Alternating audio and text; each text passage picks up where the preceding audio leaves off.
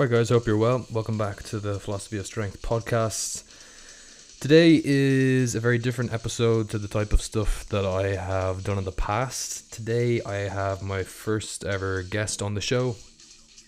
The guest that I have on is Connor Galgi. So, Connor is also a coach. I know him from uh, initially, we met as he was a test subject for the master's thesis uh, research project I was doing. Um, so we, we met that way, and then I've kind of kept in contact with him and kept up to date with what he has been doing online and the different content and stuff he posts on his Instagram. Um, he is currently head of S&C for Netball Ireland. He is also in the process of finishing a master's in sports psychology.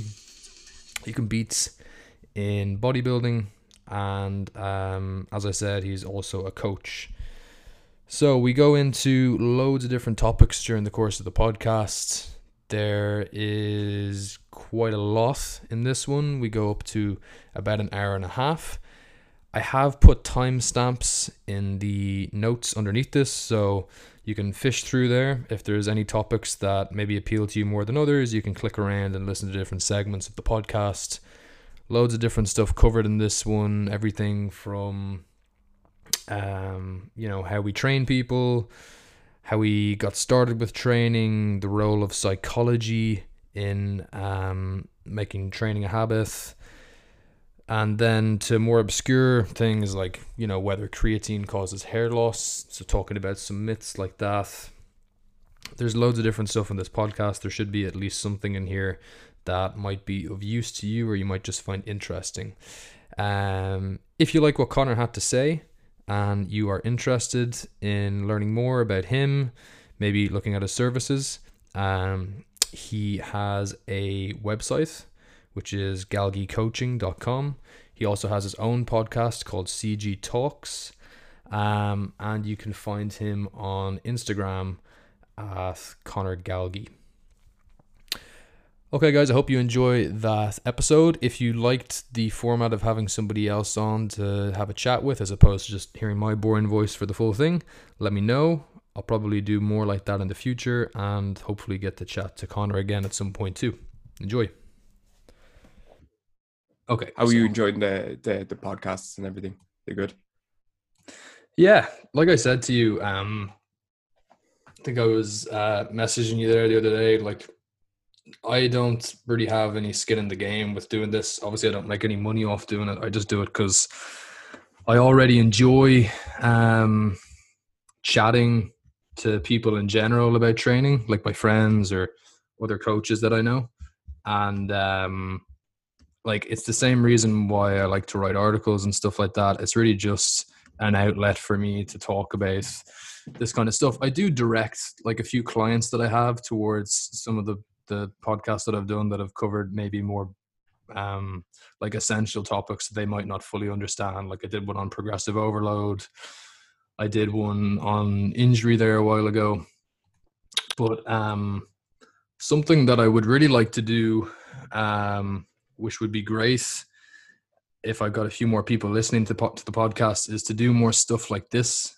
So to have other coaches on, because I'd be interested to get your perspective on this. But I have kind of noticed that when it comes to like anything to do with fitness, whether it's like the lifting stuff or even something more specific like bodybuilding, like we're very um America centric so like it seems like yeah. a lot of people, whether it's following people on social media or reading articles or whatever, we tend to look a lot to people from America, which is fine because there is a lot of um, really good advancements coming out of there, and it's probably one of the biggest sporting cultures in the world, so it makes sense.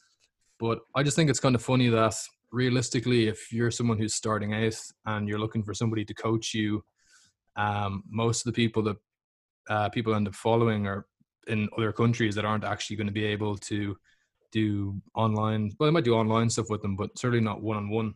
And I think that there's a lot of really good coaches in Ireland that don't really get the platform that they probably should.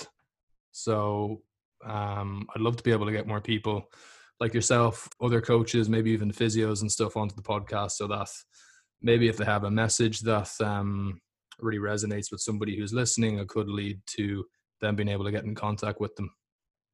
Um, physiotherapy sure. in particular, because uh, you know, like I know that I've gone through a lot of um, issues with my shoulder. Had an injury in that since I was about 15. And I went through the whole process of going to different quote unquote shoulder specialist doctors, uh, people who were physios, people that were just physical therapists. And I think anybody who's been through that process will probably know that it's a real mixed bag. And um, I think, you know, as coaches, we can kind of sit around and complain a lot about there not being enough regulation and and personal training and physiotherapy and all those kind of areas. But I think actually the best thing that we can do is actually prop up the people who are doing a good job and give them more of a platform. Mm.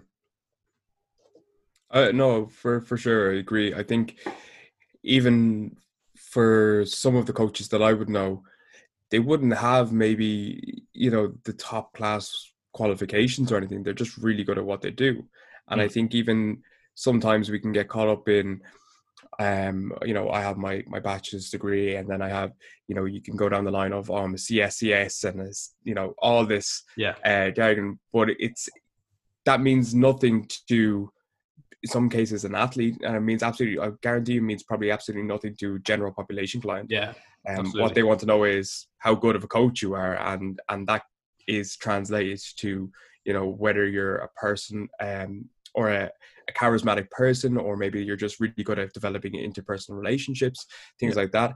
And I'd probably say you even know it as well. The best coaches that you know or specialists that you know don't have massive Instagram followings.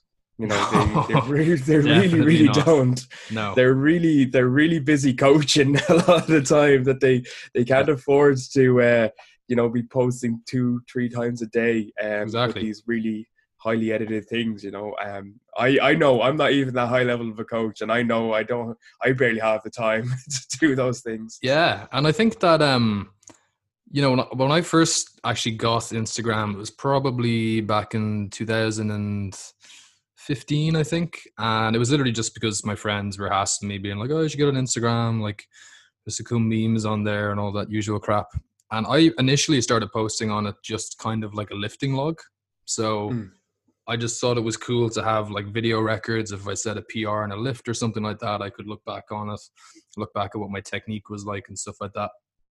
And um, and then you know, a few years ago, I started kind of like shifting more towards using it from a business perspective. But I really reached a point where I was looking at some of the stuff that people put up, and it was really impressive in terms of how well edited it was and obviously the amount of time that goes into it but there's a certain point where you have to step back and kind of figure out what your job actually is in that like i don't want my job to be a content creator for social media. I specifically got into doing coaching because i want to be helping people in a one-to-one scenario where i can actually coach them and that's what i want the majority of my day to be. So you're dead right. Most of the people who are the best coaches i know some of them don't even have social media um, and they certainly don't have time to be sitting around on whatever video editing software all day trying to get like the perfect filters on stuff and mm. sound editing and all that kind of stuff um, yeah i just think that people are under, understandably very distracted by the people who have the flashiest instagram stuff but as you probably know, there's a lot of people that have massive Instagram followings who aren't necessarily coaches in the sense that they're not working with people in uh, on a daily basis. Mm. Look, we can we'll refrain from naming names and and calling out no. anyone in particular, but no. um, I, I definitely, mind, but I won't name names. All tons come to mind, and um, it's it's not a it's not a spite thing from from my point of view at all. No. Um, I, I I really admire someone who gets out there and sees an opportunity and, and, and takes it for sure. What kind of gets at me is that if I get someone coming to me and say they've gotten a program off someone who you know has this massive following, who has a great physique and everything like that, and because of that, that's their expectations for how coaching is, and mm. then when they come to me and I have a different way of doing it, and it's not necessarily a better way or anything like that, but it's the way that I would know and it's the way that I would you know coach athletes i would coach uh, my general population clients anything like that and it just seems like uh, again i, I had an instagram post, post on it and it's relative here it's like i don't include a lot of fluff into what I do, and that mm. require that's in the same with my programs and in the same with my sessions. I just there's no need to you know add things in here and there that don't track towards some something in the in the end goal. Yeah.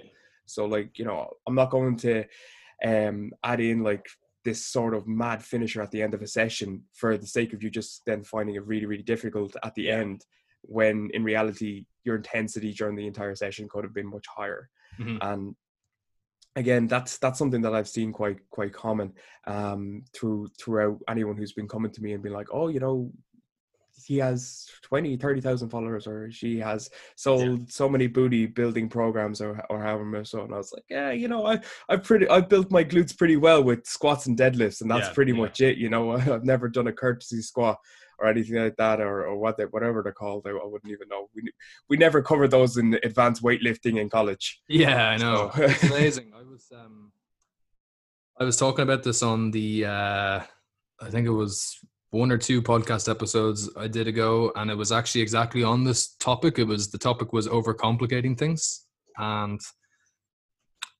I thought that was interesting. Like when I initially got out of kind of formal education and started actually working with people, um, I thought there was loads of stuff that I hadn't covered in college or something because some of the questions that I was getting about stuff were things that would never have come up um, over the course of any of my lectures, even the practical ones. Exercises I'd never heard of before, um, weird like programming methods I'd never heard of before. And so initially, I was kind of thinking like, Jesus, I still have like all of the stuff that I haven't covered. And then I realized that like the places where people were getting this information from, it's kind of like um I don't know, I, I think it's sort of like a way of keeping people interested in training by just throwing out loads of really fancy sounding names for exercises and um, coming up with these crazy different methods. But I think it is also um, a stylistic choice in terms of coaching as well. Like I think that you and I are probably quite similar in terms of trying to keep things probably about as simple as possible. Um, I think the more that I coach people, the more that I try to, like you said, cut out the fluff, cut off the fat, try to get to what are the bare essentials that you can do to actually get somebody to where they want to be.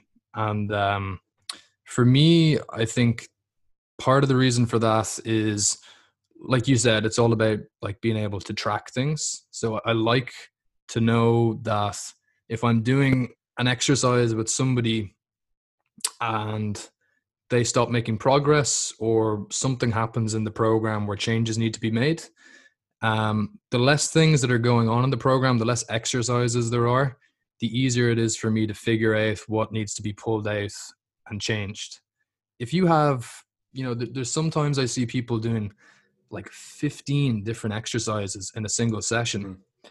And the thing I always say is that that could work great. Like you could reach your goal.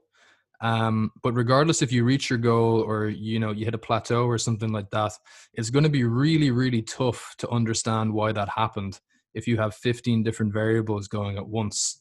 Um, you know, if you just put a random exercise in amongst 15 others, you're not really going to know if it was that one that worked or the four other leg exercises that you're doing in that session. Yeah, for sure. And it go it goes the same with um the kind of comments you would get of, oh my my shoulder really hurts when I do this exercise. And like you're saying there, 12 exercises in, you're like, well, is it that that particular exercise hurts your shoulder, or is it that by 12 exercises in, your shoulders are really fatigued Yeah. and instead of maybe using the musculature, you're swinging it about and it's causing mm. some aggravation that wouldn't be there if you were to do it in the first two or three exercises. And so I agree, like you're saying, cut the fat. I at the moment my training is has gone through a evolution of, of, of things and um, I guess being from a bodybuilding perspective and that's the main thing that I do um, there's kind of a glamorization of endless amounts of reps, endless amounts of sets, and hitting yeah. the body parts of every at every angle. When in reality, you know, you don't need that much. I have, you know, one or two compound movements per session and then three, maximum five hmm. accessories. Mm. And I work with an upper lower split. And I just cycle through that as many as many times as I can that allow me for uh, effective recovery. Um, so you just get a phone but call. There's there's no possible way that could be enough volume, Connor. You're not getting anywhere yeah, near no... your maximum recoverable volume. Yeah, there's uh that that yeah so um as far as that goes i i don't know um it's it's it's still out there for for the debate in terms of yeah.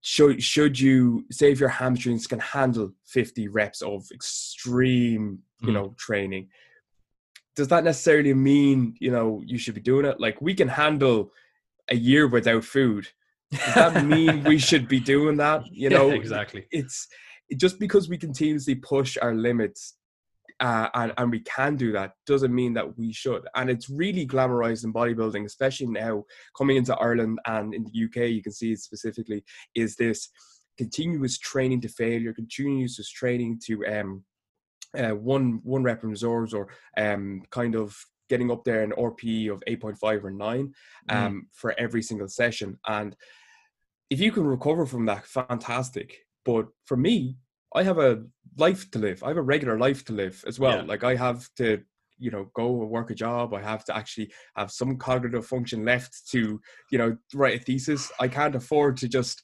be fatigued then for eight to ten hours of the rest of the day after my session. Um, yeah. So you have to train as well like your training is going to take one to two hours a day um, for however many days a week.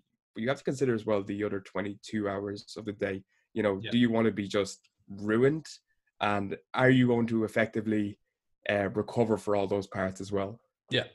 And, um, you know, I think it's really funny. Like, nobody, it seems like in the fitness industry, can ever be satisfied with just moderation and it's like there's mm. this pendulum that's constantly swinging from one extreme to the other so you know we've gone from like high intensity interval training and one set to failure to now probably being on the other side of that pendulum where you know there's a lot of bodybuilding research that's very focused on the role of volume in hypertrophy now and it certainly obviously plays a big role like the studies show that but I think it's how that gets interpreted and applied. It's like sometimes people will just look at that and forget that it's the fact that you are performing volume with a challenging weight that makes it stimulating for your muscles to grow.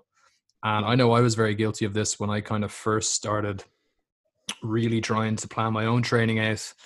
Um, all that kind of volume and maximum recoverable volume stuff was starting to become really trendy and popular and uh, I was just at a point where I was doing like things like six or seven sets of 10 on an exercise like a back squat, and none of the sets were actually in any way challenging.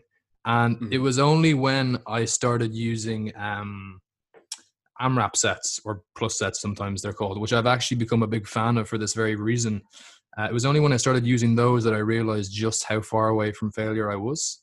So I remember yeah. there was one day that I was doing. Um, I, I think I was probably working with a weight that was supposed to be challenging for five to eight, and I've been using that for a few weeks. And uh, I decided I was going to try an AMRAP set. I think I got somewhere between 15 and 20 reps. So that means that for the entirety of that training cycle up to then, I had been training what in, in the minus range on the reps and reserve scale. Yeah. Um, and I've actually tried this with people before. I've had a huge amount of clients do this where I'll work them up to, I'll say, you know, um, this is usually people who've been training by themselves before they come and train with me. And I'll say, like, what do you think would be a challenging weight for you to do on, on the squat for five reps today? And they'll pick something, let's say it's like 50 kilos. And we'll go up to that weight and I'll say, okay, this set, you're going to do as many reps as possible you're not going to go to absolute failure. We're, we're going to categorize failure as being when your technique breaks down. And I will regularly have people guess 15 reps or more. And mm. um, it's funny because when I started off training, I started off doing a CrossFit style of training. And it was just training to failure all day, every day. Like the intensity that I was doing was crazy. And then I got so far away from that that I was too far on the other end of the spectrum to where there wasn't anywhere near enough intensity for me to actually be triggering the growth that I wanted. So I just think it's funny how this pendulum keeps swinging side to side in the uh, the industry, and um, it seems very hard for people to find that nice middle ground. Yeah, it's the constant. I don't know why, but it's the constant need to want to reinvent the wheel. Yeah, and it's it's like the science the science is out for a large part of training you know we know what effectively works at this point when you're looking at very high end papers in terms of hypertrophy or strength or anything like that you're taking your training to a phd level and yeah. the term the term that i says i kind of try and preach is there's no point in having phd level training if your nutrition and recovery is at a beginner rate yeah. because you're just you're trying you're you're expecting the performance of a Ferrari or a Lamborghini with a small one liter engine mm. in there, and and that's and that's what's happening. And like you're saying, there, there's a constant swinging of a pendulum. I remember when when I used uh, first on Instagram back when I had the blue bar on the top and everything, and everyone was posting their food selfies. The the thing was, um, you know, bodybuilding was really high volume, high intensity, yeah. um, you know, stringers all the time and everything. And then there was a change to like a power bodybuilding where it was powerlifting and bodybuilding yes, together.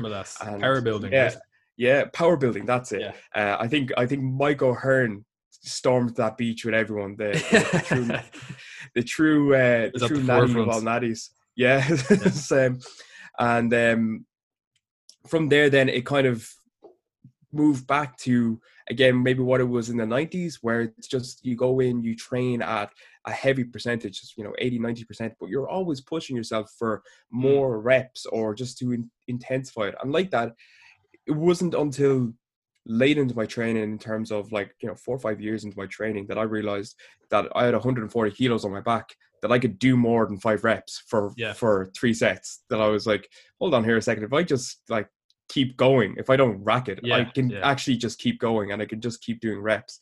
And I think it's funny when we uh, I for myself especially is when I look back at my old copybook and I see it, I'm like writing out three by ten to twelve, and like you know I'm writing out things and I'm limiting myself to those twelve reps because if I get yeah. to twelve and I have I have ten left in the tank, I'm just like no because it's twelve reps. That's what we're called for, and we're not moving from that weight because, and that's just a pure pure lack of understanding of what the science was reporting at that time of like yeah. here's the volume range. And i was like okay cool. Anything with 10 to 12 in that range. Perfect.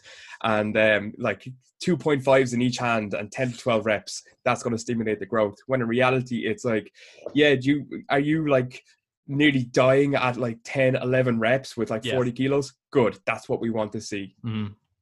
it's like uh it's like the way um, strength training programs love using even numbers. It's like if you do sets of seven, there's just no way you're making gains. Yeah, yeah, exactly. That's uh, nobody ever writes you know, down sets of seven or nine. Set seven or nine, you know, you can go have your have your deadlift set up and include all your warm up sets and everything as warm up sets, and then when you get your working sets, you have to end up on an even number. Yeah, it's, it's just there's there's no it's a it's all superstition but you'll fail you'll, you'll just drop in your next meet that'll be it um yeah. if, if you've been doing sets of seven but uh, what they don't want you to know is that's what's actually the Russian Olympic weightlifters been doing sets of seven all this time. Um, yeah, that's the know, key. That's the key. Um, has nothing to do with the massive genetic pool of lifters and gear usage. Oh, not at all, not at all. Sets of seven. That's that's all it's been. It's uh, it's the true secret. Um, but no, like that. I think there's definitely with the um I guess I guess I don't know if we're still in the dawn of social media. I don't know how advanced it will go from here, but um there's at the moment, especially when you look at kind of fitness and stuff uh, and strength training, there's the likes of uh, Brad Schoenfeld, Alan Aragon, all those guys who are like here's my research that I've done, and they would post the snippets of the research. Then like gets taken by someone who's you know like Jeff Nippard or, or someone like that who's yeah. able to process and deliver it in a like really user interface nice manner. Yeah, and then that gets taken by someone else, uh-huh. and it's brought down to like 60% of your 1RM is the is the right amount of weight to be Yeah. lifting and you will get no injuries and you'll make super gains and it's like well no if you look at the if you follow the chain Mhm. all the way up you realize that it only has this specific pers- uh, usage and it, it was this kind of population that it was used on Yeah. and that's a massive thing as well when you're talking about any of these research papers or Mhm. people say well scientifically it's what what's the population that's been done on because a lot of a lot of the population is like elderly or it's untrained women or untrained men Yeah. and and you got to wonder then you know is that relevant to the likes of someone who's been lifting advanced for the last five seven years you know and uh yeah i mean like there as as much as i love um trying to incorporate you know science into my philosophy for training and the things that i do with people i don't think you know we're living in a time now where people are far more on board with the idea of using the scientific method with training than they would have been like say 20 years ago or something like that.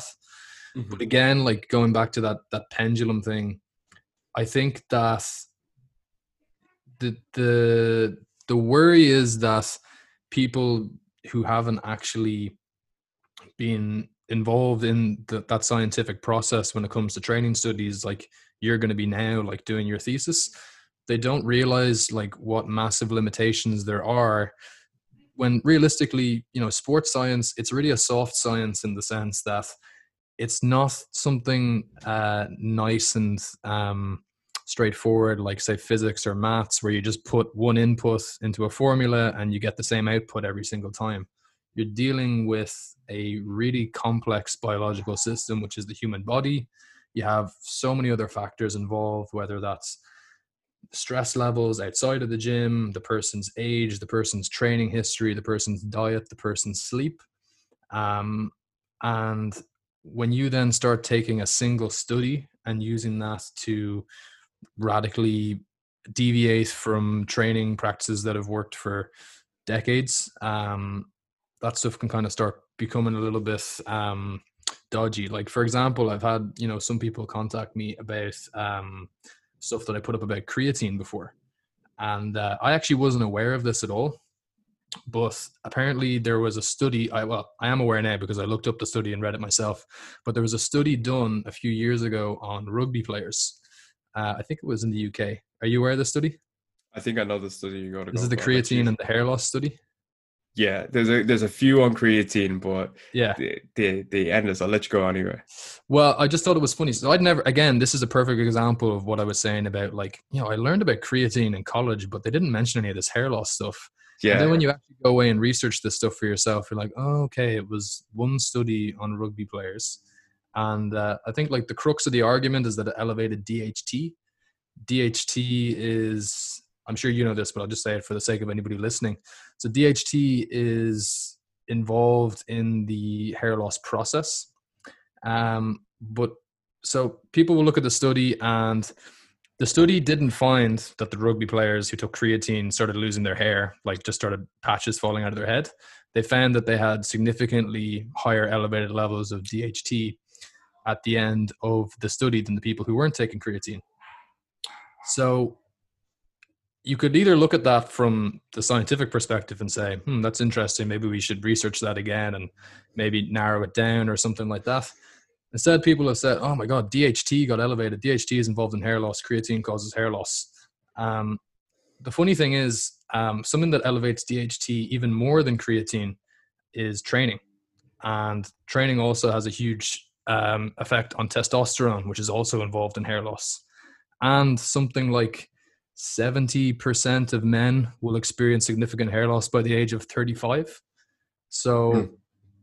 it's just one of those things that people sometimes like having a little bit of knowledge about the the idea of looking something up on PubMed can actually be quite dangerous because then you have these rumors start to being spread about you know if you take creatine all your hair is going to fall out and uh, I just thought that was funny because before I did my degree or a master's or anything I was guilty of just going onto PubMed reading an abstract and thinking all of a sudden I understand the science behind something that's far more complex we all we all have we've all Yeah. been there it's Yeah. it's it's the abstract holds all the answers and then it's it's only when you you're like for the first while it's like oh, the methods and all that, that doesn't actually that Yeah. doesn't count towards anything. Like It's that's not, just it's not like they're the entire thing that the validity Yeah. of the study hangs on. all I need is the abstract and and the discussion and further and further further recommendations or anything like that. I I I always kind of when studies like that with the creatine and everything. I think there was one even with uh, rugby players as well in terms of kidney failure and everything like that. When Yes, you look yeah. at the the dosage of creatine at the, that they were taking as well was like four times the amount daily that anyone would be taking is something Yeah. like you know you're meant to take what five three or five grams a day and they were Mhm. taking like 25 30 grams a day or something like that Mhm. and it's like everyone needs to understand like that that kind of scale it's like one cup of coffee is okay uh, kind Yeah. of a day but they were having the equivalent of you know eight to ten a day you know you're going to see some adverse effects Mm. regardless of what you're you're doing you know we all we're all okay with taking caffeine as a drug every single day but creatine which has proven benefits no not so much because it's a white powder um Exactly. Sometimes I think if creatine just looked like a fruit or a vegetable or something like that, all of this stuff would just go away. Oh, 100%. If it didn't come in a plastic sealed bag as a Yeah. white powder, it would it would be fine, you know. If if they just added randomly creatine to your Ribena drink, Yeah. um you know, everyone would be walking around and be like, you know, it's not that bad. It's pretty good actually. I feel a lot Yeah. better. Um but I we, we've all been I think um subject to those kind of uh, links in in in research for sure because I, I remember reading one study one uh, uh, once upon a time that said uh, something something bizarre that some food was was related to um early death. And I Mhm. was like oh, these are always interesting. Yeah. um well what it finds out is that once you start to link the pieces together that if you were eating this food you were more likely to be in a caloric surplus for longer periods of time. Therefore you were more likely to be obese. Therefore you were more likely to have these issues. It wasn't because of the food. It Yeah. was because of the person eating the food had a relationship with food in general and Yeah. that led then to adverse effects and and that's what i think um for sure needs to be explained a lot more in in kind of things that are reported that Yeah. oh bacon bacon is terrible and it, you know Mm. it'll kill you it'll kill you if you eat it once it's like Yeah. ah come on now you know bacon and pancakes is pretty good Yeah. Stop ruining this for us all. yeah come on you gotta live your life I was watching. Um, have you ever watched uh, Funny or Die before? Uh, i don't think i i might have watched it maybe once or twice So this is probably there's a great video. I'll- send it to you after this. But um, like to me, like this just encapsulate encapsulates the whole like ridiculousness of the whole nutrition and the media situation and the way they report on foods. But basically, the title of the video is "Time Traveling Dietitian." So the video starts off this guy in the seventies, and his wife has just made him eggs and eggs and steak and some toast, I think. And he's sitting down having that with a coffee. He's like, "Oh, it's great, gonna be a great breakfast." Next thing, a, a time portal opens up, and this disheveled-looking dietitian runs in and goes, "Stop! Don't eat that!" And the guy's like, "Why? What's wrong? What's wrong? The eggs, you can't eat them. The cholesterol, it's gonna give you a heart attack." And the guy's like, "What the hell are you talking about?" Is like, "We've been doing these studies. We found out that cholesterol is actually really bad for you, and you're gonna die really early if you eat that." And the guy's like, oh, okay, all right, I'll get rid of the eggs then. So your man goes back in his little time capsule thing or whatever. Just as he's about to put the eggs in the bin, he comes back. He's like, wait, wait, wait, wait, we got it wrong. We got it wrong. Actually, it turns out the egg whites are okay. It was actually just the yolk. So yeah, if you just throw the egg yolks in the bin, that should be all right. Anyway, this happens a few more times. He comes back. It's actually the steak that's going to kill you. It's the red meat that increases cancer risk. Um, then he comes back one more time, and it's going to be the carbs and the bread. And then the last time he comes back and he says, "Actually, you know what? We don't really have a clue. I think it's just genetics. See ya."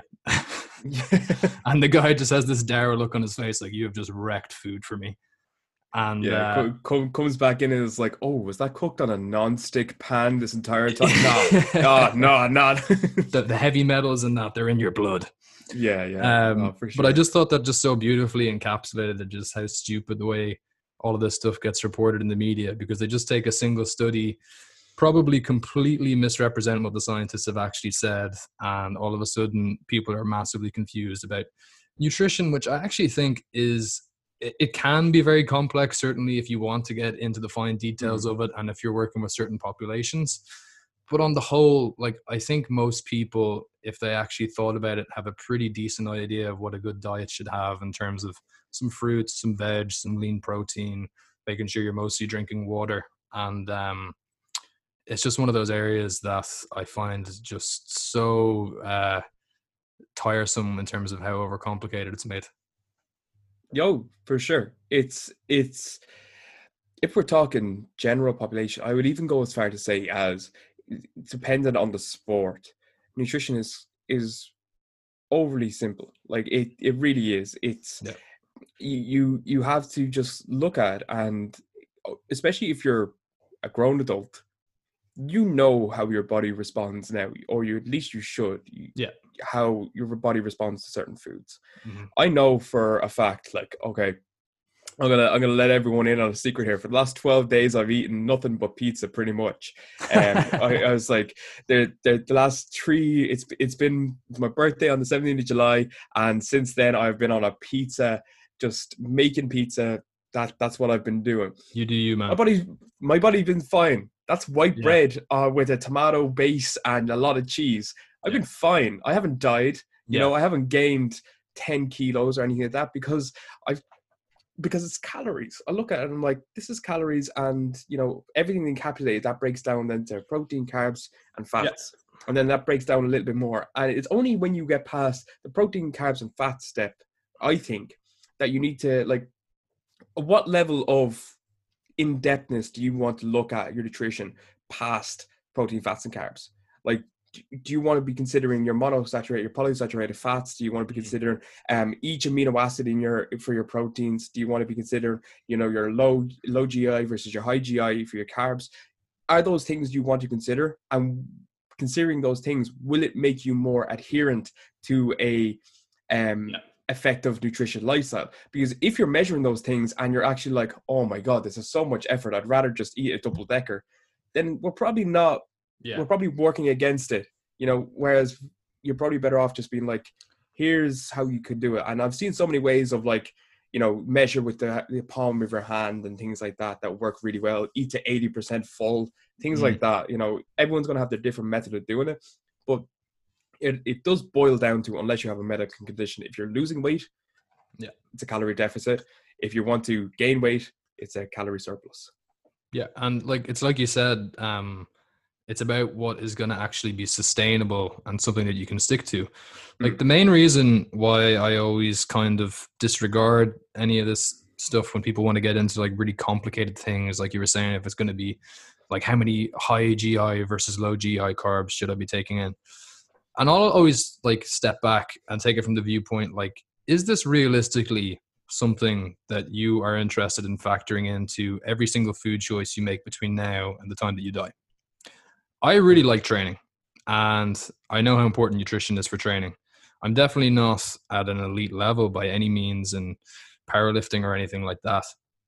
But I like it enough that I'm willing to make a fair amount of sacrifices in my life to hit the odd PR. There is no way in this world that I am going to be thinking about low GI and high GI carbs between now and the time that I die. So what's the point? It just doesn't make any mm. sense because all you're going to do is maybe think about this stuff for like six weeks or something, uh, factor it into your meal prep and stuff like that, and then you're just going to get fed up of it and you're going to stop.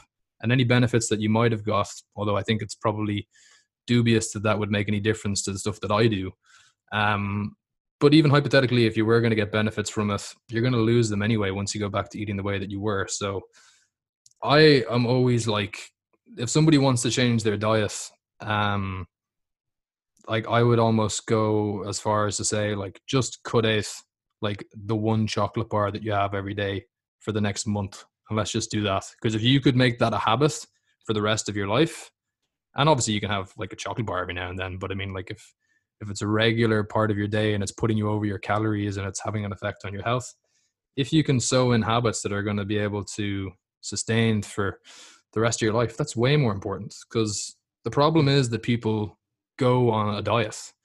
Like, I don't know anybody who has actually either lost a lot of weight or made a significant change in their body composition and kept it that way who's thought of it that way.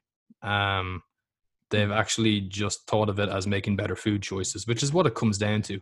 Like all of this stuff, whether it's you're doing a keto diet or intermittent fasting, um, like at the end of the day, at a certain point, you just have to decide to make a better choice when you have that craving for something. And there's loads of different strategies you could use that might be better or worse for some people, but um, sometimes you just got to give people that tough love and say, look, you have to just decide if this is actually something that you want to do.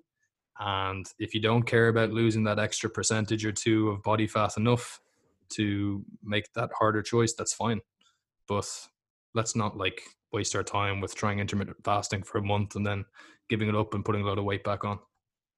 For sure. It's it's I'll I'll give two juxtaposed kind of stories to this that one of my very first um kind of clients um back when I was I was doing it all for free and the experience of it Yeah. um we've all been there um it was training three times a week I was like yeah that's perfect um and we were sorting out the nutrition and everything and this bit of a bit, of- bit of a heavier set guy Mhm. um, but the stalemate was that he was not willing to give up his drinking four times a week.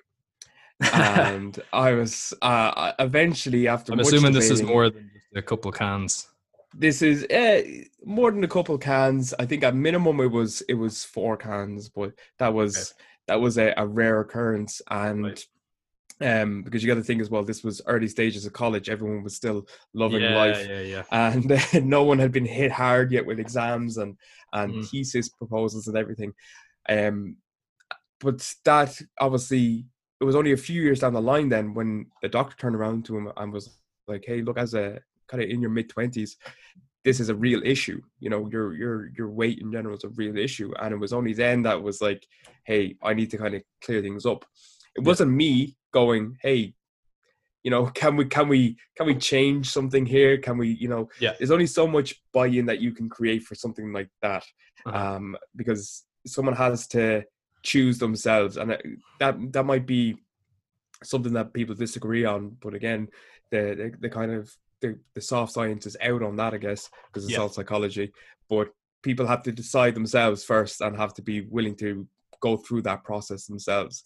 Whereas in juxtapose, again, using myself, it, bodybuilding is one of those things where you do treat it as a off season, on season kind of thing, or or a cut phase, and it's the only time that I've ever s- kind of heard of it or seen it where it's been treated almost quote unquote healthy because let's face it nothing about uh, cut in bodybuilding is healthy realistically it's it's terrible it's terrible from a metabolic point of view yeah. um, but I lost something like 30 to 35 kilos from January to September.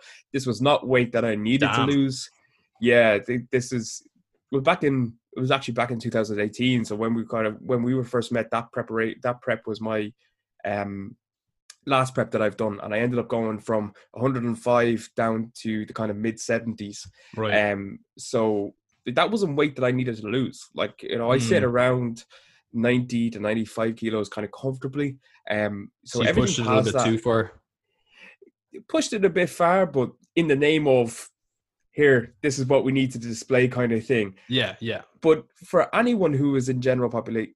You don't need to push it down to the Yeah. low percentages because you'd look pretty. You look pretty good at like yeah, yeah. ten percent. Everyone does, and um, or for women a little bit higher, around the the, the, the high teens and twenty percent. Pretty phenomenal physiques, um, but there comes a there comes a point of diminishing returns in terms of that of like why are you dropping your your quality of life is so low and you're just miserable when you're dieting for those last like eight weeks and it's become glorified i guess by some Yeah. people who follow bodybuilders but aren't actually bodybuilding and it's like you don't need to do a water cut and everything for a festival that you're going to in like two weeks it's it's it's completely unnecessary You're going to be It's like- dehydrated enough by the second day.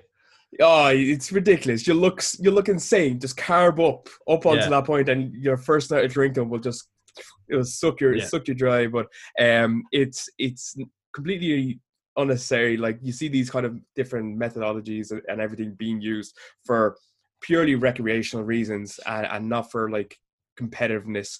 Yeah. and it's like uh this this you shouldn't be doing damage like this. It's like it's like purposely just stamping your feet into the ground, but you're not a marathon runner. Yeah. And it's like, you know, are are you actually achieving anything in that in that case? Like you're just damaging yeah. I think there's just um I think there's a really poor understanding of what's involved with getting to look like those people on you know hmm. Instagram mm. or on the front of a magazine or whatever. There's a great poster that we actually have up in our gym. I don't know if it was up there uh, when you came down that time, but it's from Precision Nutrition, and it basically has um, a cartoon drawing of a man and a woman in their underwear, and it's showing um, them at I think like say for the man, for example, it has the man at like 25% body fat, 20%, 15, 10, and then I think like 5%. And in each one of those phases, next to the drawing, it has little bullet points about what is involved with being at that weight. So, for example, when he's at 25%, it says that you know he's going to be in a higher risk category for all core all cause morbidity and mortality. Um, he's going to have difficulty with doing low level exercise. Uh, but then it also has the positives. So he's able to eat most foods that he wants. He's able to go out loads of times a week. He's able to get drunk two or three times a week if he wants. And then the interesting thing is that as it goes down, it starts showing you what the pros and the cons are for each one. So it's not just presenting it as like this idea of this is going to be perfect and suitable for everybody, because there is this conception that everybody is going to be really happy and satisfied if they could just get down to 5% body fat. Because at the 5% body fat level, it actually has you know, some science to suggest that they could actually be damaging their health from a hormonal point of view.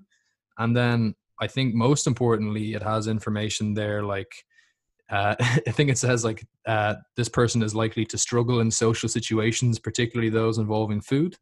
So you're going to be that person at the family barbecue who has to say no to every hot dog or slice of cake or whatever. You're going to have everybody saying, "Oh, Mr. Fitness." Um, with your Tupperware, shoveling in cold you, oats or something into your mouth. Just, yeah, cold boiled chicken and broccoli. Yeah, um, been there. You know, you're probably not going to be able to have dessert very often. You're not going to be able to have drinks with friends very often, and it's that aspect of stuff that people just don't consider. And I don't blame them because until you've gotten anywhere close to that level of fitness or body fat percentage in this example, um, it's very hard to know what's involved in it. I think that from looking at Instagram, for example, you might just think that you train kind of hard, maybe three or four times a week, and maybe you just do an okay job on your diet. And if you do that consistently, you'll get to look like that. Um, and unfortunately, I've been training for 10 years now and doing an okay job with nutrition, and I look nowhere close to Jujimufu. It's really upsetting me. Yeah, that's that. That is for sure the uh, the. I guess at first when I was kind of getting into it, it was like, how do I lose belly fat and how do I get abs? Yeah, and you know, when I was getting those questions first, and I still get them to this day, but I, I, I guess I can answer them a little bit better. But when I was getting first, I was like, oh, you don't understand. You don't begin to fathom that spot reducing is not a thing and now yeah. it's like oh well we can work it we you know we can get there and mm. but there's this constant I, I, I definitely agree with um oh he puts up on instagram that he only eats four meals a day and these are his meals and everything ah, i don't know about that like that's my that that's what he's doing right now but he yeah. is you know he might not necessarily have been dieting. His metabolism has recovered from the dieting phase, so now he's in a, a kind of surplus. Um, but his his metabolism's um keeping up rather well, so he's not in like every single day is a thousand calorie surplus or anything. Um, you know, I know a lot of guys who look really really well and um, are in the kind of mid teens of, of body fat and are, who are eating four four and a half thousand calories a day and you know that's and that's the way they are because they they spent the last two three years in an off season in, in terms of yeah. bodybuilding and have just slowly incremented their calories you don't start at four and a half thousand calories if you want to become a bodybuilder. That's you no. don't just jump in and be like, I want to eat four bagels a day and you know tons of chicken breasts and everything. That's not how it starts. And for sure, if you're dieting, it doesn't start at sixteen hundred calories. It yeah. that's not where you. It's not sixteen hundred calories. And again, I use the word dieting, but that's the bodybuilder in me. Um, you you don't make a nutritional lifestyle change where you're wanting to lose weight you don't start at a lower amount of calories or anything like that you find where your base is at and mm. then you work from there and like that can yeah. be whether you increase your daily expenditure or you create a deficit then through through nutrition yeah um actually one thing i wanted to go back to that we just briefly talked mm-hmm. about there but i thought um might be interesting was you know you were talking about if somebody wants to lose weight for example at a certain point, it really just comes down to whether they actually want to do that or not. Um, yeah. I thought it'd be interesting to get your perspective on that because I think when I started off coaching people, I was very much of the mind that, you know, if you just presented people with enough information or you just gave them enough motivation, you could get them on board with wanting to do different things like, you know, lose weight, even things that are, um, you know, in the best interest for their health. You know, a lot of people don't care mm. about you know getting to bench 100 kilos or something like that and rightly so but um i think i've probably now pushed much further in the other direction where you know having worked with enough people i don't think i can think of a single time when somebody has made a drastic change in their activity levels or their diet um, from just somebody telling them to.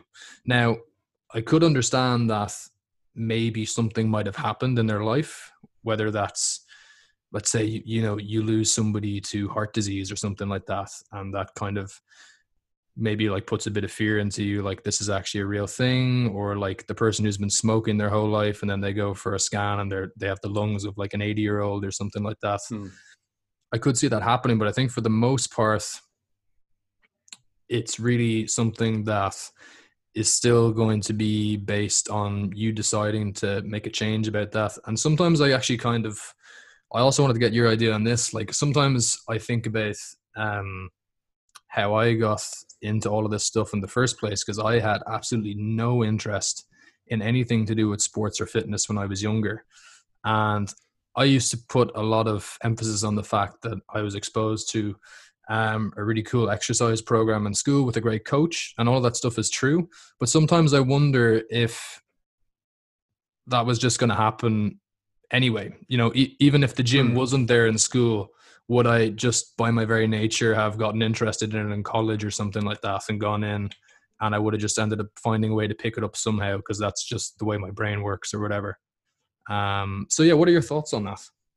Yeah, so we'll actually start with that one uh, first in terms of the, the training because um, it's only a conversation that I had recently with two of my friends who aren't really into fitness or sport, yeah. and it's it's kind of a we're we're a, a bit of a confusing trio if you were to see us uh, together because I, I I'm the big kind of me head into sports, the other's an engineer, and then the other's an IT, and it's like yeah. how how how did you guys how have you stuck together? And my friends um, group is a complete mixed bag like that as well. There's about yeah, exactly. three of us who are mad into weightlifting, and then some guys have just no interest at all, and like we all just like yeah, we just all do our own thing.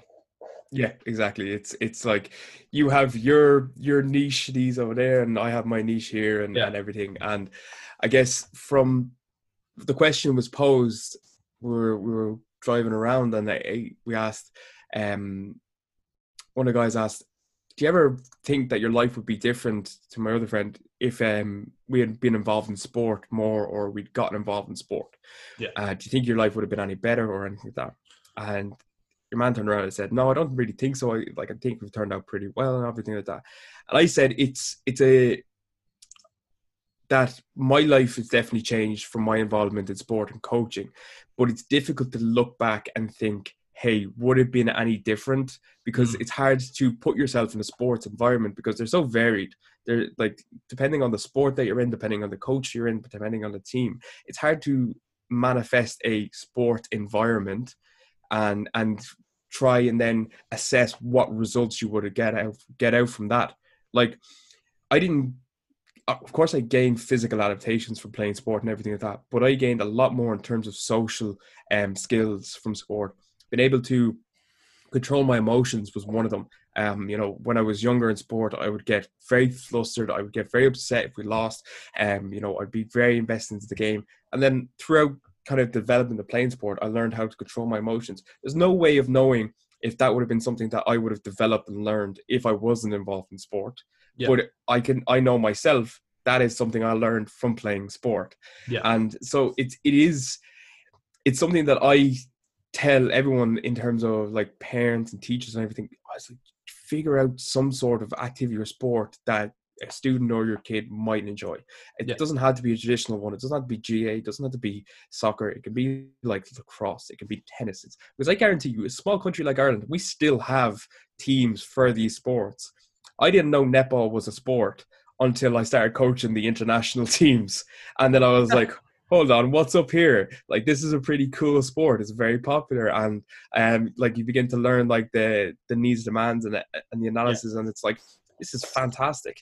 Um, for training for me, how it ended up becoming a thing was I, I think this is the most cliche thing ever, but you're like, hey, I want to get more attention from girls. Let's start training. And then as soon as you start training, you realize you get more attention from lads. I was about to say how wrong you were. yeah, how wrong you were. It's like instead of being in the gym, you know, and you get you getting like girls looking at you, you're getting you know, massive six foot three guys, you know, looking at like a 16 year old who's What do you do for your arms, bro? Yeah, well, what do you do for your arms? You're very vascular forearms. And it's like, yeah, do you have abs? Lift up your top. And I'm like, oh, what's what is going on here? It gets pretty homoerotic really quickly. It, it's the only environment that it exists. Um, yeah. In, in, in a gym. You can't be walking around Tesco's and you know. And I don't think you can discount the the really high percentage of women who actually don't find muscle attractive at all. There's there's oh. a very large section of women that actually like skinny guys. An unbelievable amount. My girlfriend at the moment, my girlfriend for the last well, four years and and everything, and you know, hopefully more, hopefully more. It's up to her. It depends how much more I get. Um, but it's uh, she could take it or leave it. And yeah. in her own words, you know, she she likes she likes me a bit chunkier, and she doesn't mind me if I get a bit leaner but she she said like it doesn't doesn't even begin to phase. Yeah. Um, very it it becomes soon like you realize, hey, looking like Henry Cavill or like any of the 300 cast, it's pretty relevant actually in terms of like being an attractive person. Yeah. All that really is is like you just need to appear fit and mm-hmm. somewhat healthy, and that can be done. You don't need massive amounts of muscle to do that. Yeah, like um, I was about to say, the baseline for what the average person would consider like somebody looking in shape is actually very, very low.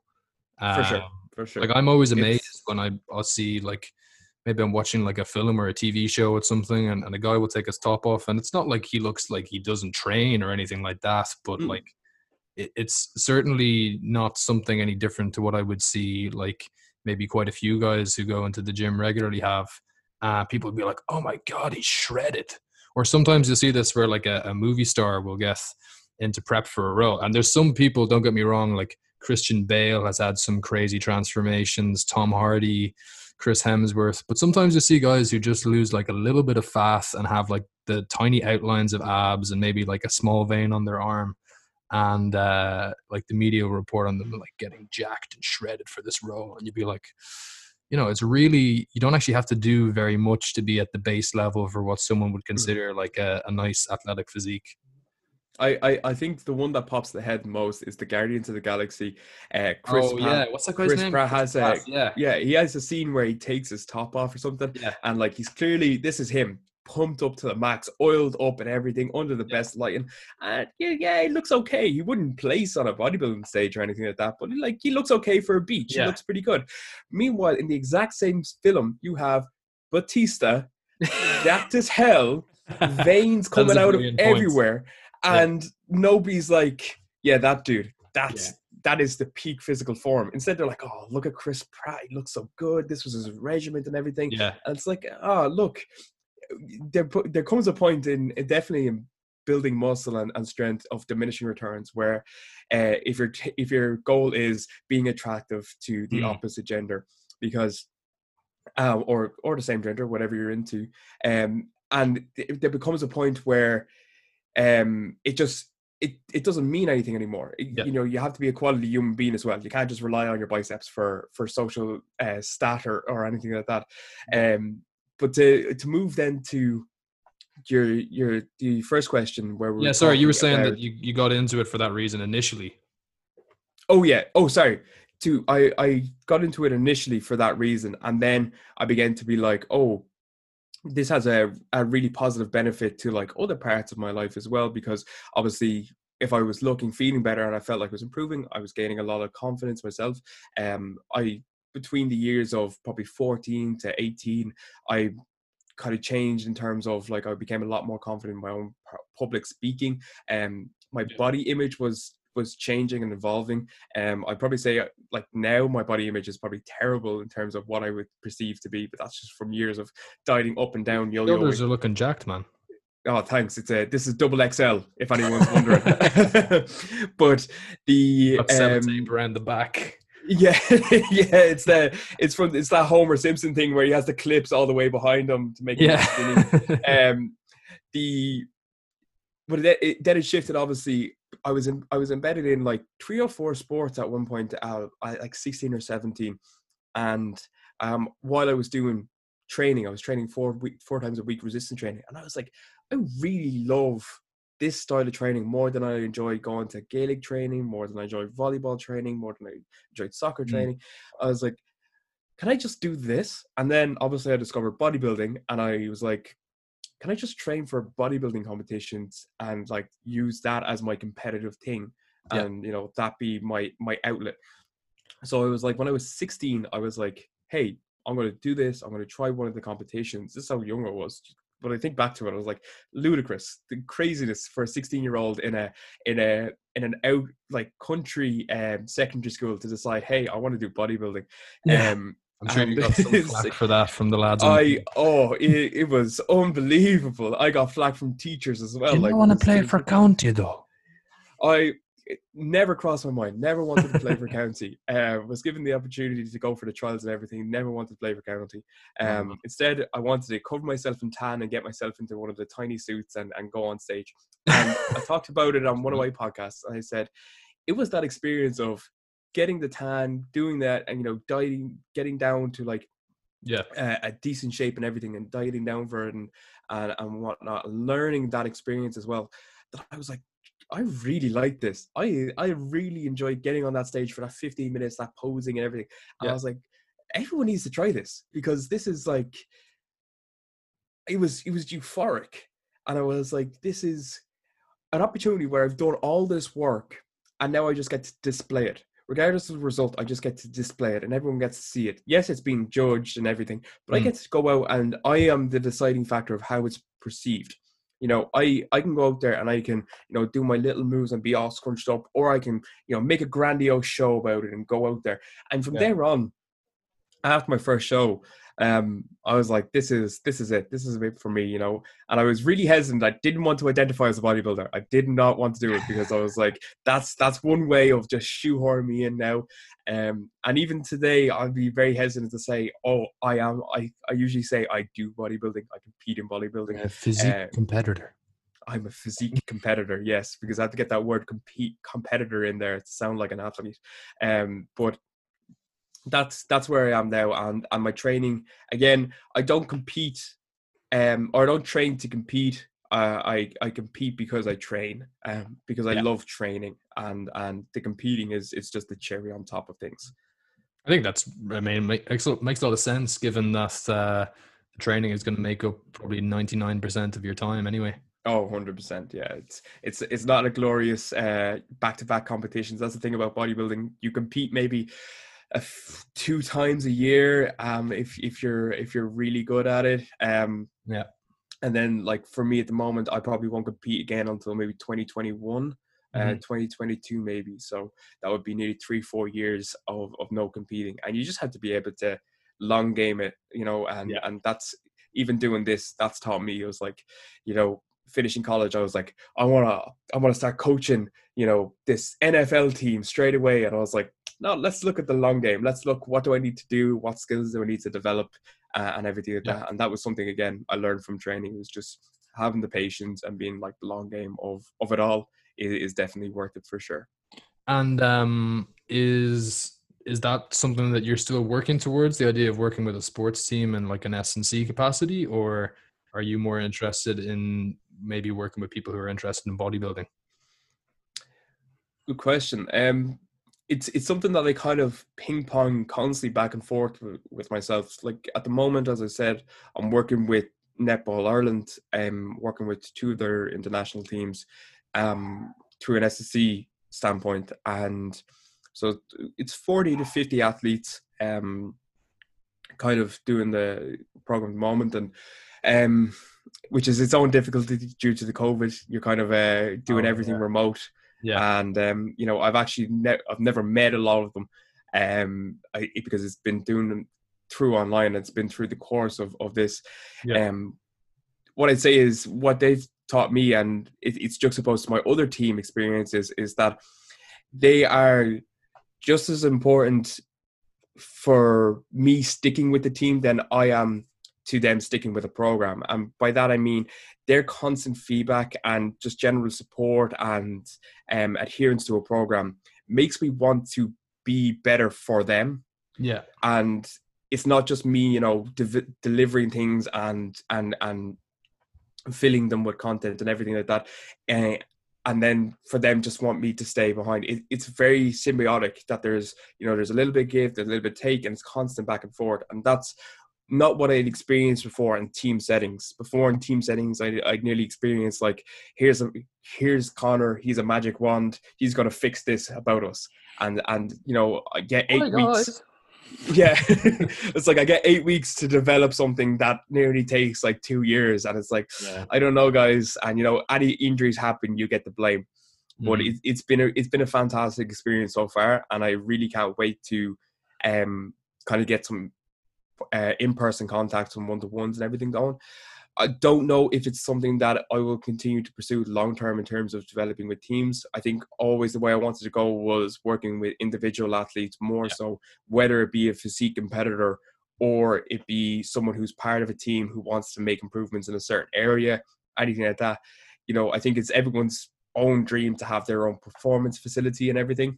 Mm. Um, but that would be yeah. I can I, I, can see the this like ooh, yeah performance city, uh, Eleiko plates, rogue standard, everything all in there. That would be yeah. a, a, thing of beauty.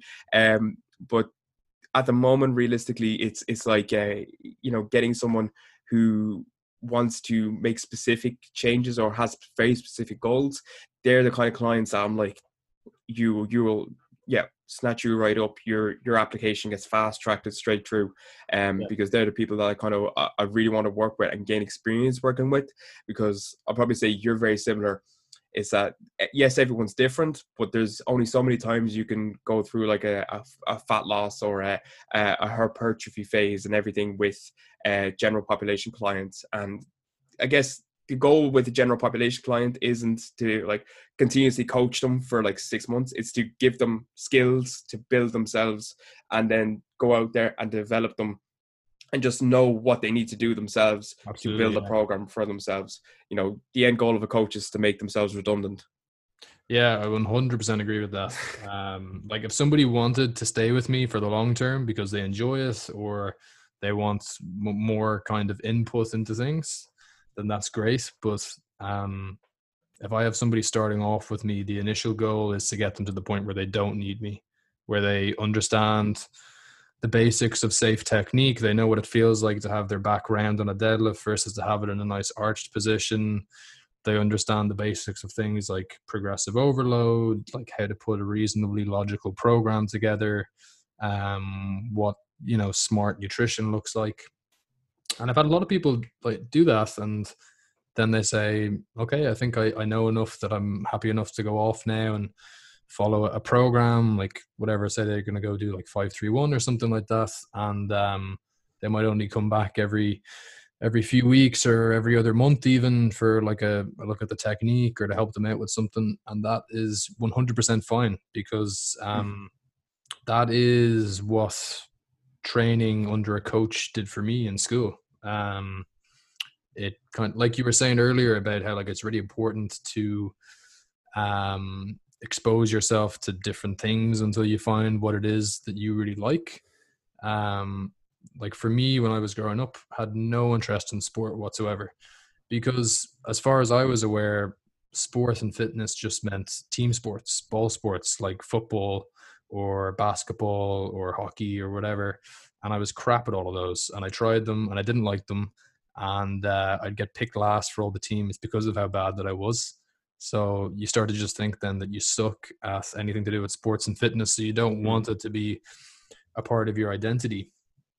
And uh, that's why I think you know it's really important that if somebody can get exposed to the sort of stuff that we do. I just call it lifting. Like obviously there's yeah.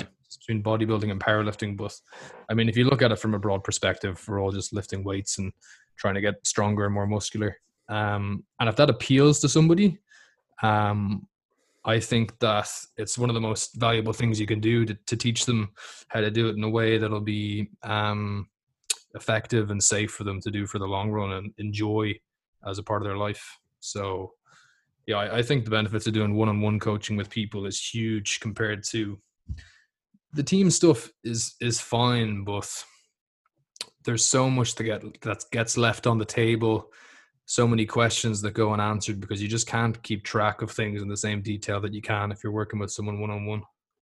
For sure, for sure. It's with with my myself at the moment. It's uh, I have them all working through Google Sheets, so it's a it's an update through that that system. Yeah. Um, so they have their own templates and everything. They fill that out through there, and that that creates less work for the coach tenfold. Okay, instead of emailing back and forth, Excel, everything yeah. like that, something like Google Sheets, perfect. There's still things that slip through the gaps. Be it people don't fill in the training diary, people don't fill in the templates, um, yeah. be it that people are following their own PT stuff or anything like that um, and obviously, if you're not there in person, you don't know the intensity of, of how they're training or the whether they're executing things that you would like to see. And that's very difficult to manage if you're one person and there's 50 people all asking you variations of the same question yeah. and you can't just answer very generally and that's that's where I guess uh, sometimes you see coaches and you're like, ah, oh, they don't really do much. You know, it doesn't seem like he doesn't talk to me much. Just because he doesn't talk to you much doesn't mean he's not talking to the other 39 people um, almost on a daily basis, you know. Um, and especially now in uh, sports psychology, which is what I'm studying the masters in, um, it's constantly referred to. It's like you will appear as if you have zero people working with you or like you'll have no clients. It's because people don't want to appear like they have to go to a sports psychologist even though we're not actually quote unquote yeah. psychologists. Like we're not here to diagnose you with depression or anything. We're here to work on your motivation and yeah. uh, work towards your goal setting and everything. It's kind of like the um, behind going for therapy. Exactly exactly. And again hope the hope would be that that that stigma kind of lifts over the world and everything but there's there's always going to be things that slip through the cap uh, uh, the the gaps in terms of um, team training and and team coaching for sure. Um, yeah. because it, it becomes now obviously maybe if I develop better as a coach, I'll grow forty pairs of eyes and be able to keep an eye on absolutely everyone at the same time. But I I, I don't see that happening from an evolutionary point of view. Yeah, I think. um I mean, like in one sense, it is it is going to be uh, a lot harder to provide the same amount of individualization like in a team setting as you would obviously working with somebody one on one but i mean like that's just kind of the way it is in the same way that like you might create a training program to put out there on the internet for people to use and I mean, that's done with the um, pretty heavy the implication that you know you're not going to get the same service for that as you would doing like a one-on-one session with a coach. It doesn't mean that it's not still extremely valuable though. And I mean, I think we both know that for the most part, like when people are beginners, um, and I mean like beginners in resistance training, which actually most athletes are. Um, you don't need to go into huge amounts of individualization to be able to get them to where they need to be for you know being fit enough to play their sport and not get injured. Um, and there's obviously more benefits to being able to work one-on-one with people but i think one of the best things that i've tried to do um, or things i've had the best success with because i do um, i suppose you could call it team strength and conditioning in a school setting with rugby teams and hockey teams and then also you just get kids coming down to use the gym and you could easily have a situation where you have 30 plus kids training at once is to uh, try to create um, coaches within the team. So, like we were saying about how it's really important to be able to get people to the stage where they understand enough of the basics that they can manage their own training. I try to do the same thing in the school where like I never just tell the kids to do something because now if they're first years or second years, it's like, yeah, just do the damn push ups and squats. I'm not going to stand here and debate with you while your friends are laughing in the background mm. about why strength training is important. But certainly when people start getting to that older age of 16 or whatever and they start getting a bit more mature, um, it's a really big thing for us to have guys on the team who maybe have a bit more experience who can tell somebody, hey, your back is rounding on the squat, or hey, shut up, you've been talking for 10 minutes. Well, you should have been doing a set by now. Um, and so you can kind of create multiple pairs of eyes who obviously aren't going to do the same uh, job that you would if you're looking directly at that person. But you can at least make sure that uh, nobody is going to drop a dumbbell on their head while you've got your back turned the other direction. Yeah, for sure. It, it, like the exact uh, setting that you gave there, where it's a, a team setting within a school or something like that, is a prime opportunity to develop almost like leaders within within smaller groups and and have those groups then.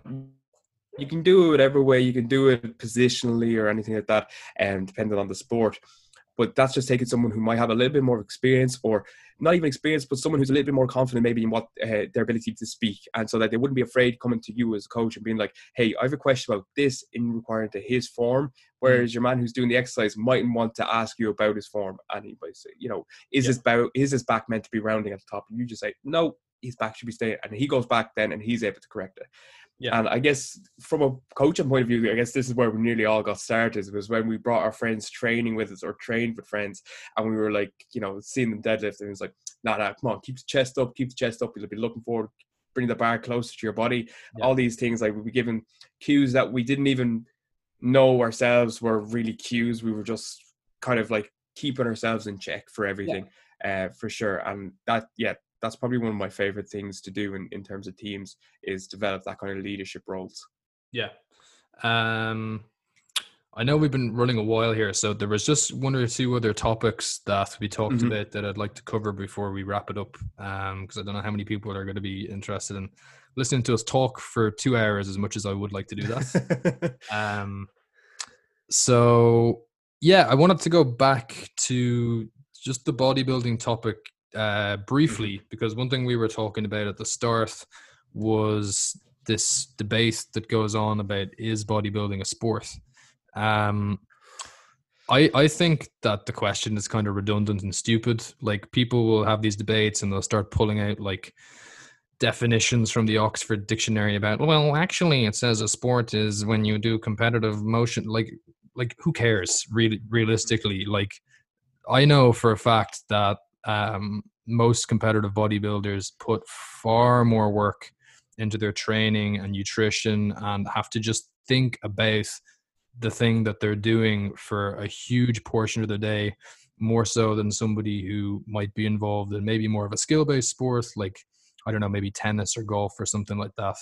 Um, and i think it's undeniable that the amount of work and dedication that's required to get to any kind of a high level in bodybuilding for me makes it a sport and also there are plenty of sports that are judged like people will say oh well you're not really um competing you're just posing on a stage and then you're judged mm-hmm. based on that but i mean there's judges for sports like gymnastics as well and ice skating and i don't think that every sport has to be in a format where you're scoring points or um you know actively physically competing against one individual or yeah you don't have to like punch that. somebody in the face to beat them at an activity. Um although i do enjoy watching that more than a bodybuilding show. Those are my thoughts on it anyway. I'd just be interested to get your perspective because you've actually done bodybuilding competitions before and you'd be more um kind of uh, familiar with the community than i would be. Yeah so for for me, for for sure, I I find bodybuilding to indeed be a sport and hot take i know. Um but I, I i think we need to look at you know what else are considered what, what else is considered a sport okay? Tiddlywinks the, apparently is a sport. Chess is a sport. Chess is an IO, ioc recognized sport. It has its own olympiad. You know yeah. do you do you consider chess a sport um you know then you got to ask yourself you know oh well yes i do because it requires this this and this and well then you're contradicting what you've said about this physical sport over here and and and so on. So i think i don't i, I never understood why there was this kind of gateway or boundary that you had to surpass to be considered a sport or to be considered an athlete or to be considered a sports person. Um I would be hard pushed to consider myself an athlete or an elite athlete or anything like that because to me I just train and I enjoy training and yeah. I occasionally compete in, in, bodybuilding. If I took it maybe a little bit more seriously or competed at a, a higher level, maybe those thoughts would change. But for the moment, I, I would consider myself a coach a lot more than uh, an athlete. Yeah, I but, wouldn't. I wouldn't. I wouldn't. Um, consider myself an athlete unless I was either being paid to do it or I mm. was competing on a level that actually put me in contention to be like elite. Yeah, for sure. And and that was the question I posed when this came up in loads of discussions before. And I said, do you would you consider someone who competes at a high level um, in in bodybuilding do you consider them an athlete? And the answer was generally no, no, no. I was like, well, then do you consider someone who plays junior C football who rolls out of the pub on a Sunday and, and then goes out and plays for 70 or 80 minutes? Do you consider him to be uh, an athlete?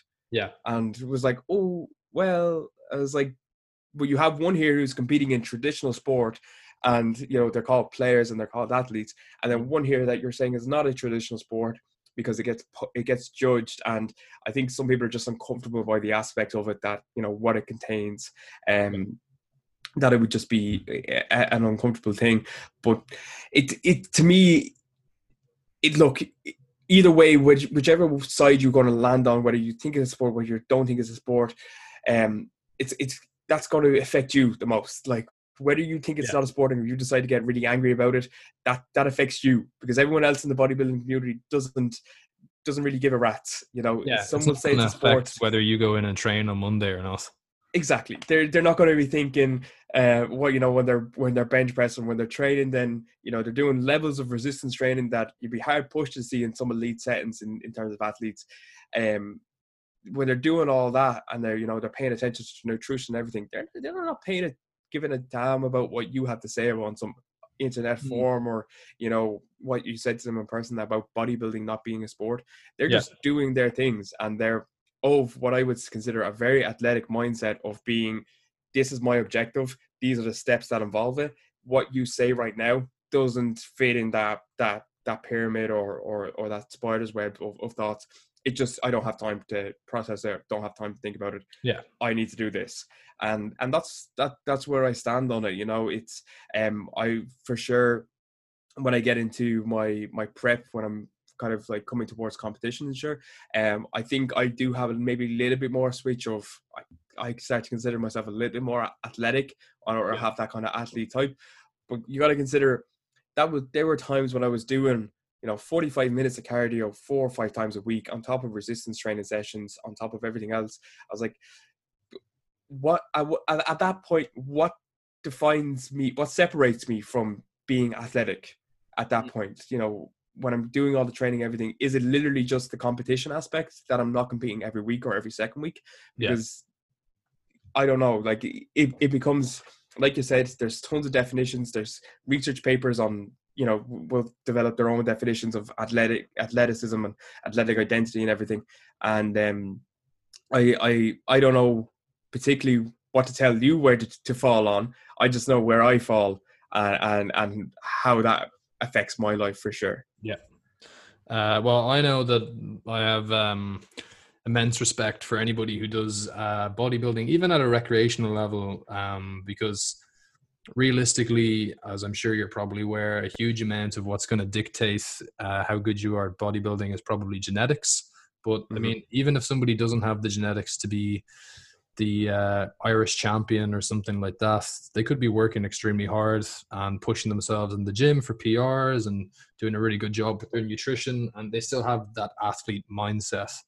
Um, and as you said, you could be a guy playing on a C team for your rugby club, not really giving a shit and just rolling out of bed with a hangover and playing a few minutes, and then trying to pull some girl in a nightclub telling her that you're an athlete. So I know who I respect more anyway.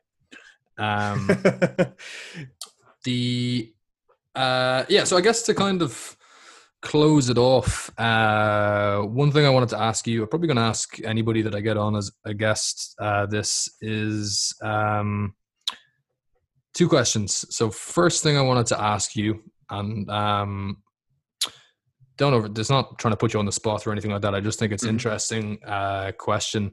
A guy who I don't really like very much uh, used to ask people this all the time.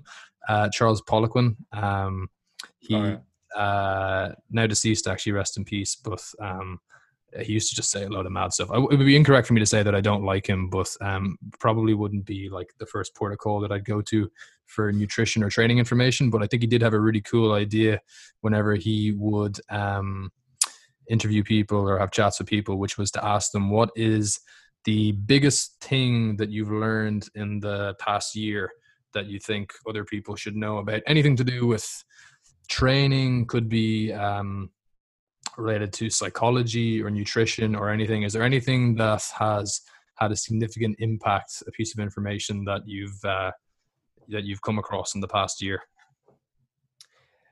It's good it's a good question. Um i guess the one that sticks out the most for me over the past year and again it, it probably strays away from training and is more kind of just general your your life and, and whatnot more from a psychological point of view um, I learned during an activity actually within college, and it was just off the cuff, and it kind of clicked clicked with me. And I think we've all had scenarios in maybe our early teens or late teens where we've looked back on it and like, I really, really messed up there. Like I shouldn't have said that or I shouldn't have done that. And you'd be sitting there at night you'd be sitting there at night time, about to go to bed, and then boom, that exact thing happens again yeah. in your mind, and it's it, it, plays over, and you're wide awake again. And there have been a few events that definitely happened in my teenage years that I was like, geez, I really regret that. That was a bad move on my part. And um, one of them was just the, the one that sticks out the most is I said something to someone and I straight away I was like, that was stupid. Like never do that. Like really think before you say it. And yeah. it was during this this activity that I I was like, I can really let that just continuously cripple me mm. and look back on it and you know my heart rate goes up and I get a bit sweaty thinking about it, or I can begin to like treat it as like my moment of learning, like yeah. uh, that that that at that point it was just it clicked with me and I was like it is just a series of events that continuously happen and then we choose to respond to those events and react to those events. I was like and something that can happen that you made a mistake on and you've accepted that you made the mistake on you know you can hold a grudge or whatever. I'm not there to judge anyone who does but i've accepted that I, I made that mistake and it was something then that i was like let myself get nervous about and anxious about for the next few years because i was afraid i was going to say something again similar. And it was only then and in the class I clicked and I was like, use it as an opportunity of learning. You know, don't mm. let it as don't let it continuously come up and creep its face again and again and again. Remember it for sure. Remember it. Don't don't forget it. Don't yeah. forget the event. don't forget how you felt. But learn learn from it and don't think of everything that you do from now on as walking on eggshells or stuff like that. But just think of it as an opportunity to learn develop and grow. And that's the person that you're going to be you know? Sometimes sometimes you do make the wrong move. I think even myself now i'm still going to make wrong moves you know? Um, yeah. i think it would be naive to think that i'm just going to sail away but i'm not going to look at them now and be like holy this is life done. This is it. This is this has been massive. Instead of like kind of think of it more objectively once the healing process has has done it done its uh, stay for sure yeah, I mean, I'm probably going to look back on this uh, podcast in five years and be like, oh my god, what the fuck was I saying? Yeah. Uh, but no, You're- sorry. You're, you're sitting there with like four cameras pointed at you now, and you're like, oh, I only have one camera set up. oh god. No i never i never want to get to that stage of uh of content creation but um yeah 100% agree with that and i really think that um i i think that especially regress i think is probably one of the most poisonous modes of thinking that you can put your mind Mm. into um because it's just completely unproductive. You're never going to change something that happened and um there's no point in just you know whipping yourself um punishing yourself.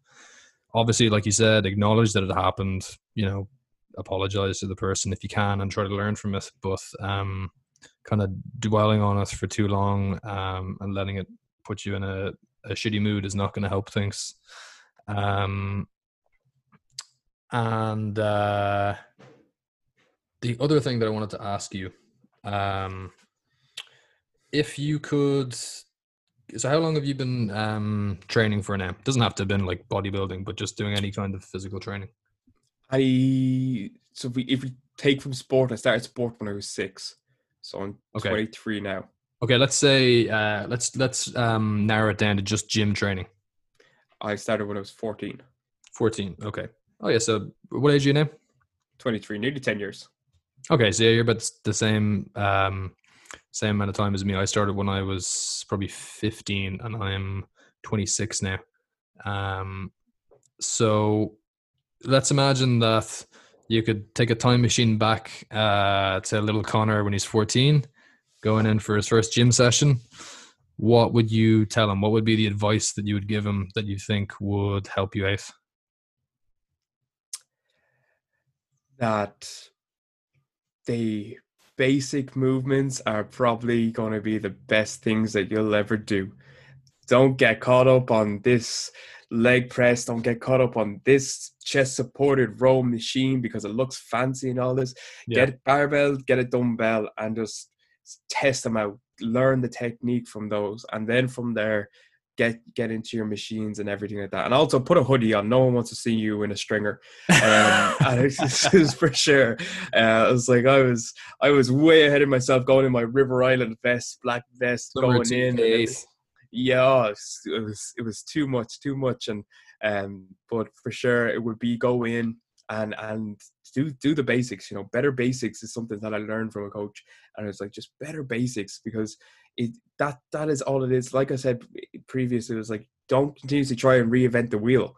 I was like, Mm. you go in and you just if you want to do bench, squat, and deadlift, just progress those three movements for as, as long as you can while as a beginner. You don't have to do anything madly complex or anything. If that's the style of training you want to do, Yeah. you want to get into CrossFit or anything like that. Again, I would say start at the basics. You know, don't go and be like, um, uh, you know, hit the the hardest WODs that you can do um straight off the bat like it's like oh i saw Mat Fraser do this i'm going to start doing this Mat Fraser is an, an absolute animal it's like anything Yeah. he does only Mat Fraser can do you know? The lad sits in front of his tv for eight hours and foam rolls all day. Um that's that's he's a different breed. He lives in a different um, universe to us. it's different. Oh a wholly different like it's just uh, like i'd be lucky someday if i had 10% of his traps. Um but he they they for, for sure one of the things that i would say is definitely the better basics and and just work through those compound movements for sure. Yeah, I definitely agree with that. That'd be one of the big ones I tell myself. I'd probably tell myself, um, "Hey, you know that uh, new five three one program that just came out that your coach gave you a spreadsheet for and told you to do? Yeah, you should probably actually do what that program says, and uh, you should probably Pretty- take pretty dope you should probably take ninety percent of your max instead of uh, hundred and twenty percent of what you reckon you could do on the bench press." Yeah, yeah, that's that's that would be a really good one as well. It's like don't just take like a five by five and just presume you know it, but actually read into it and be like, oh, so I actually need to follow like certain protocols every week. And it's just load up as much as I can do for five reps and that's it. Like, And I used to be very like when I was in college, I was very much against people just following one of those those uh, standard programs that are very generalized. But one thing that I've realized now is that um, the huge benefit to doing those programs is they're so popular now, and so many people have tried them. Um, that if you actually do encounter a problem, like you hit a plateau or something, or you're encountering some kind of problems, if you Google that that problem, there is like thousands of posts of people on message boards who have run the exact same training system and have actually figured out ways to tinker that around. So, like when you think about the amount of people who've done starting strength at this stage, or five three one, or I don't know what some of the other ones are, Westside for Skinny Bastards, or any of the the yeah. really popular strength training programs. There's actually, I think, a huge amount of benefit to getting on those because if you just try to make it all up by yourself, um, you can sometimes just get lost in the minutia when you hit a plateau. For sure, and like that would be um, the, one of the benefits, I guess, that you don't have to go on some dodgy forums nowadays. That you know everything's nice and clean, and there's social media and everything. I, I actually like, I have a soft spot in my heart for the forums. There was something the, the forums. there's just something really funny about like some of the screen names that people had, some of the insults that were slung around. Um, some of the some of the things that people would put under their profiles is like the things that they're like successful. It's like someone types a comment and then their bench squat and deadlift are beside yeah. it. Like, and you know, um, you could have been talking to a ten year old, um, for all you know, but you know, anyone, anyone for sure. Um, apparently, he's I, a Russian champion with a 500 kilo deadlift. So for sure, and he spends his free time on T Nation. Um, the the the thing I would say, definitely building from that is even as a kind of intermediate or advanced of a five by five fight three one or anything because so many things people have done it there's definitely someone out there in your same training bracket that has done it as well nearly mm, and yeah. so if you're only if you only gain set amount of weight or um set amount of reps on it or whatever um the the end goal is you can look and see compare maybe to other people. I know we're not meant to do that. We're not meant to compare, but from just a research point of view, we'll say that you can say, oh yeah, I'm, I'm kind of in that medium where yeah, I'm I'm gaining as about the, the same rate, or I'm making the same amount of improvements uh, as other people have as well, um, yeah. with my similar circumstances, and and that's that's fantastic to have as well. I'm I'm quite jealous of anyone who starts training now, to be honest. I am, but at the same time, um, I just think there's such a potential for information overload with the internet. I for mean, sure. I, I oh, was guilty of, of I was guilty of program hopping in the days before mm. social media was really a thing. And I can only imagine what it's like now when like every time that you go on to uh, Facebook or Instagram or TikTok now probably is going to be like the next big one. Um, you have to get on TikTok, man. I, I'm not on it, but Gary, if you follow Gary V, is that Gary V? He's oh he yeah. Constantly, he's constantly telling me to get on TikTok and just do whatever I do on TikTok, and I'm like, I don't know, like, I don't know what fits into it. Was Vine when I was like relevant to to that. TikTok so. is basically Vine. It's uh, yeah.